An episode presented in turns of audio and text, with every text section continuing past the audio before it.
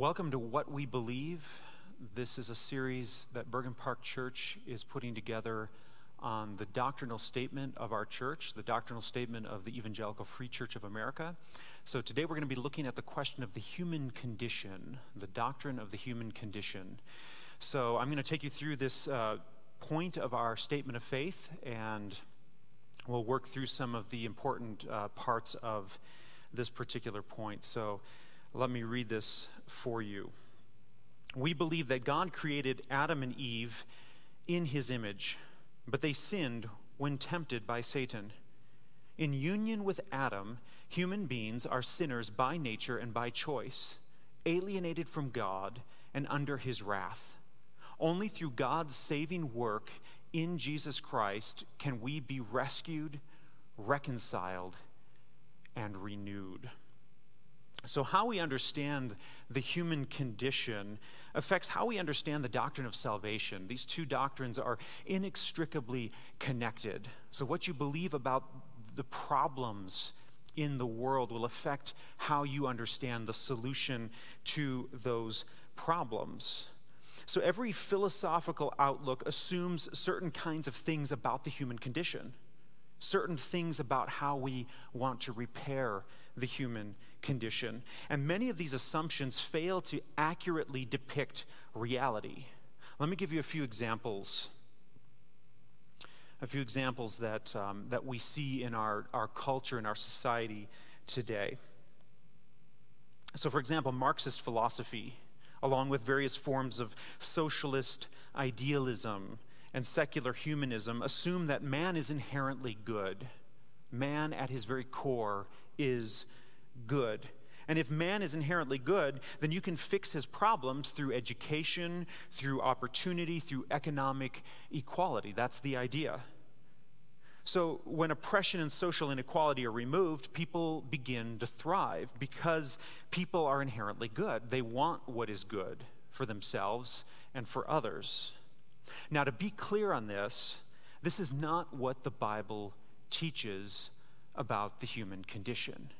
It may sound good, but it doesn't correspond to reality. And in fact, this kind of thinking has led to a lot of suffering in our world. In another example, Eastern pantheistic philosophies or non-dualistic religions like Buddhism teach that the human condition is about desire and the elimination thereof. So if we eliminate desire, we eliminate pain. If we eliminate the passions in humanity, we eliminate suffering. And so to achieve this, meditation can help you shed your individuality and subsequently allow for you to be absorbed into this ultimate reality that is the universe. So you're nothing more than a drop of water that eventually will be rejoined to this vast ocean that is the universe. So your worth is not in who you are as an individual. You have no worth because there is no you. There's only the universe. To be clear, this is not what the Bible teaches about the human condition. This kind of ambiguous spirituality appeals to a lot of people, but it doesn't accurately describe reality.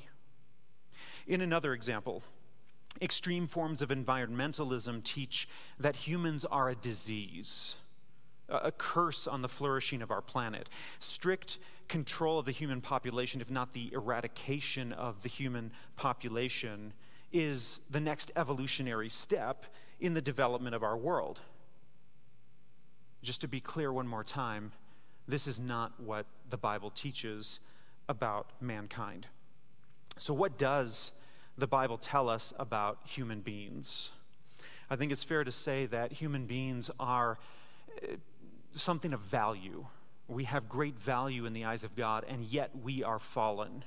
Some theologians and philosophers describe humans as the glory and the refuse of the universe. So what does the Bible tell us about this? Humans have value. If you go to Genesis chapter one, verse twenty-seven, it says that man is made in the image of God. This is something we call the imago Dei, the image of God. It means that we reflect his mind, we reflect his creativity, we reflect his moral agency. God has a special relationship with human beings. If you jump forward a few more verses to Genesis one thirty-one, we read that man is very good. God's creation is very good. If you read through the first chapter of Genesis, you see that after each day of creation, God declares his creation good. But when we come to the sixth day, after mankind has been created, Adam and Eve, God declares it very good. Genesis one and two, in fact, tell us that mankind, human beings, are given dominion over the earth. We are put in charge of God's creation as stewards of God's creation. Job chapter seven, verse seventeen says that God magnifies human beings. He magnifies human beings. In Psalm eight, we read that God created man just a little lower than the angels, the heavenly beings. And he crowned mankind with glory and honor. He gave him dominion over the birds of the air, animals, and fish, things that, that swim in the depths of the sea. So man has value in the eyes of God. If you go to Psalm one thirty-nine, particularly verse fourteen, it says here, man is fearfully, wonderfully made. The psalmist says, I am fearfully and wonderfully made. In fact, that entire psalm speaks to the value of human beings, that God is intimately involved with his creation, that he loves us and that he knows us. And if you turn to the New Testament, there are a number of examples of this as well. You see this in the Gospels. Uh, I would point you to Matthew uh, chapter ten on this, where we read that our Heavenly Father is aware of even when a bird falls from the sky, even the, the least of the creatures, something that's insignificant in our eyes. If God cares for that creature, how much more does he care for his creation in mankind, human beings? So this is what the Bible says about our value. If you think about this as well, uh, Jesus gave his life to save human beings. God did not have a redemptive plan for angels. God's redemptive plan focuses on humanity. Salvation is focused on humans. So this attests to the value that we have as human beings. Man is great. Man is valued. But we also read in Scripture that human beings are fallen, fallen into sin.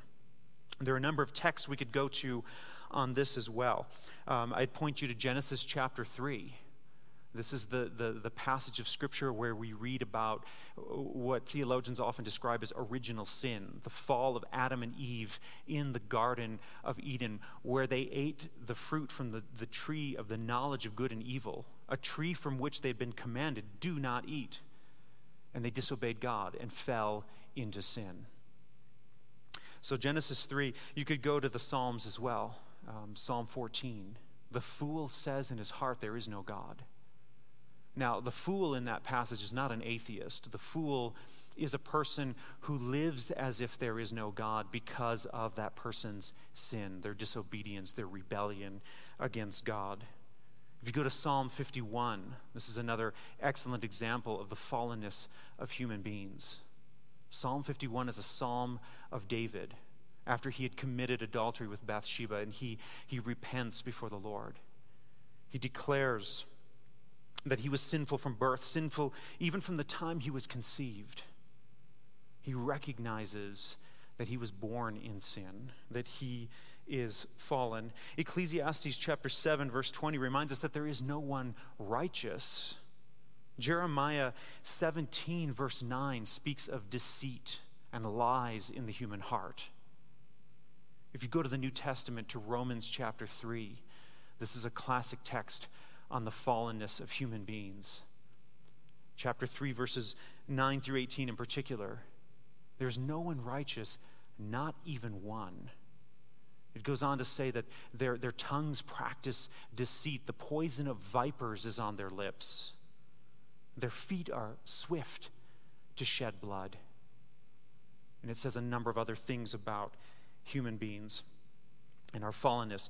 If you go to Ephesians chapter one, or sorry, chapter two, verse one, we read that we were once dead in our transgressions and sins in which we used to live. Spiritual death as a result of our sin condition. So man is fallen. Man is lost. And so it, it makes sense to conclude that we are, in fact, the glory and the refuse of the universe. We long for God, and yet we hate God. We're made to serve our King, and yet we are prone to rebellion. We're a paradox unto ourselves, always at war between what God desires for us and what we desire for ourselves. Our desire for sin, in fact. So there are a couple of questions, I think, that naturally come out of this particular statement uh, on the human condition. A couple of questions that have come up to me as I, as I read this statement, things that I would be curious about. And the first question is, is this: are we being punished for Adam's sin? Are we being punished for Adam and Eve's sin? Because our statement of faith says that Adam and Eve sinned and that we, in union with them, are sinners by nature and by choice. So what does it mean to be in union with Adam in sin? It kind of sounds like we're being punished for something somebody else did. We're being made to bear the consequences of somebody else's rebellion against God. So why should we suffer for something Adam did?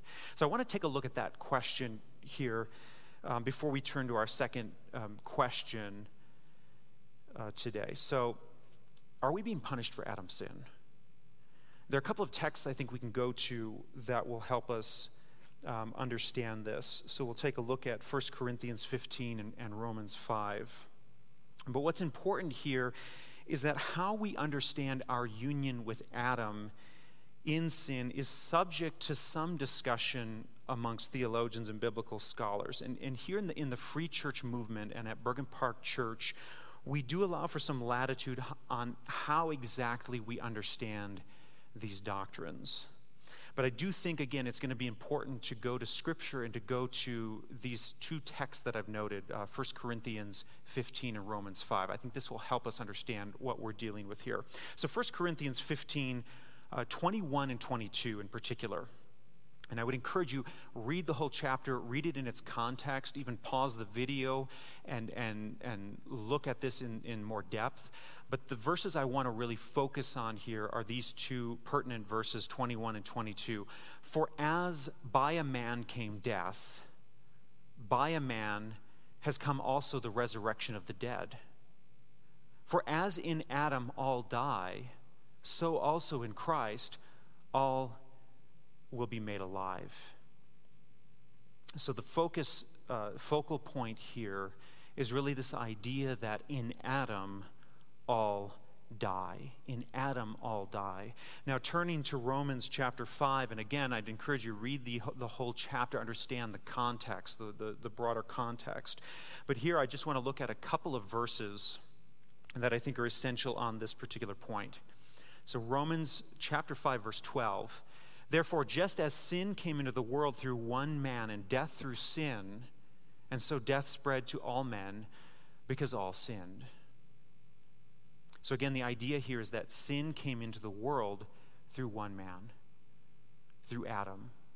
And so this sin spread into the rest of the world. And then skipping to verses eighteen and nineteen. Therefore, as one trespass led to condemnation for all men, so one act of righteousness leads to justification and life for all men. For as by the one man's disobedience the many were made sinners, so by the one man's obedience the many will be made righteous. So again, the idea here is that by one man's disobedience the many were made sinners. So that is what Scripture tells us about our union with Adam in sin. So based on these, these passages, I would tend toward the idea held by many theologians, by many biblical scholars, that Adam is, in fact, our representative. Adam is our representative. What he did bears on all of us. Moreover, anything he did, it's safe to conclude, we would have done. You might look at it this way. Adam was driving the bus when it went off the cliff. All of humanity was on that bus. So wherever Adam drove the bus, we went there with him. Now, that might not seem fair, but the reality is, if you're on that bus, you're going where the bus goes. If he's driving the bus and he drives it off that cliff, that's exactly where you're going to end up. Now, you still might object and claim that, now, if you'd been in the garden, if you'd been Adam, if you had been Eve, you wouldn't have rebelled against God. You wouldn't have eaten that fruit. You would have known better. Somehow, in our superior wisdom and foresight, we suspect that we wouldn't have listened to Satan. But that's not what Scripture tells us. We would have done the same thing. We may have done worse. In fact, Jesus addresses this in Matthew chapter twenty-three when he speaks to the Pharisees, and he confronts them on their hypocrisy, because the Pharisees at the time were saying things like this. Had we been alive in the time of our forefathers, we wouldn't have sinned. We wouldn't have, have persecuted the prophets. We wouldn't have worshipped idols. And yet Jesus confronts them and says, of course you would have. You're hypocrites. You would have done the same thing. You would have done worse. You see, in Adam, all die. We would have eaten that fruit. We're in this together as human beings. But I think something that's important to understand as we look at this doctrine of union with Adam in sin is that there is good news. There's another side to this story. And if you were paying attention to what we read in First Corinthians and in Romans five, there is uh, some good news for us. It tells us that there's another bus driver, right? Adam drove the bus, bus off the cliff, but there's a second Adam, a second bus driver, Jesus Christ, who gets us back on the right road. So in the same way that sin and its consequences were imputed to us in Adam, so also is righteousness and its benefits imputed to us through the second Adam, through Jesus Christ. Again, as Romans five says, as one trespass led to condemnation for all men, so one act of righteousness, the work of Jesus Christ in his death and resurrection, leads to justification and life. Right? So we look to Jesus Christ. So I would suggest that instead of worrying about being punished for something Adam did, we instead rejoice in being re- rewarded for something Jesus did. So just as sin was imputed to us through Adam, so is life and salvation, justification imputed to us through Jesus Christ. So that's the first issue I wanted to address in this particular point of our doctrinal statement. But the second question I think that may haunt some people is, is this. How alienated from God are we? Okay, we know that we're fallen, but how fallen? How bad is our situation? Are we adrift at sea, flailing in the water, waiting to grasp the life ring, or are we swollen corpses, dead at the bottom of the sea? And really, how we answer this question uh, is going to affect how we understand God's role in salvation. So like I said earlier, the doctrines of the human condition and salvation are linked. What you believe about the human condition is going to affect what you believe about salvation. And again, there is some latitude on how we answer this question. There's going to be some disagreement among Christians on exactly how we're going to understand uh, the human condition. Now, some would suggest that we go part way in faith, and then God steps in and takes us the rest of the way. He takes us the rest of the way by his grace. Others, however, suggest that we are spiritually helpless, that we are powerless to express faith apart from God's gracious intervention. So it's all God's work. Now, I tend toward agreement with the latter position in this age-old debate. Uh, what's important, however, um, the degree to which you are corrupted by sin, again, is going to affect the degree to which God's grace is needed in your regeneration. So I think Ephesians two is important because it tells us that we are dead. We are dead in sin, dead in our transgressions and sins. And dead bodies honestly don't reanimate themselves. right? Skeletal remains do not claw their way up out of their coffin, nor do they dig themselves out of their graves to reanimate their cells or to restore life to their vital organs. It doesn't work that way. Radical corruption leaves us dead, spiritually decomposed corpses. Our sin naturally binds us in slavery. That is the language of Scripture. Only something outside of us, outside of ourselves, can restore life, can bring hope. Only something greater than us can break the bonds of sin. And so rather than despair at the realities of the human condition, our greatness and our wretchedness, I suggest that we learn to delight in the fact that it is by grace that we have been saved through faith. This is a gift of God. So no matter where we land on the question of the human condition, all Christians, all Christians are going to affirm that it is by grace that we are saved. It is a work of God. We don't have to tread water waiting to grasp at the life ring. Christ, the second Adam, does the rescuing, as we read in our in, in this point of, of our statement of faith. He does the rescuing, he does the reconciling, he does the renewing. And so we're going to talk about this a little bit more when we get to the fifth point of our doctrinal statement, and this will be on the work of Christ, and that'll come up um, soon. But in the meantime, I want to encourage you that that though we are glorious and yet fallen, though we have value and though we are wretched, God has not abandoned his creation. He has a plan of salvation for us.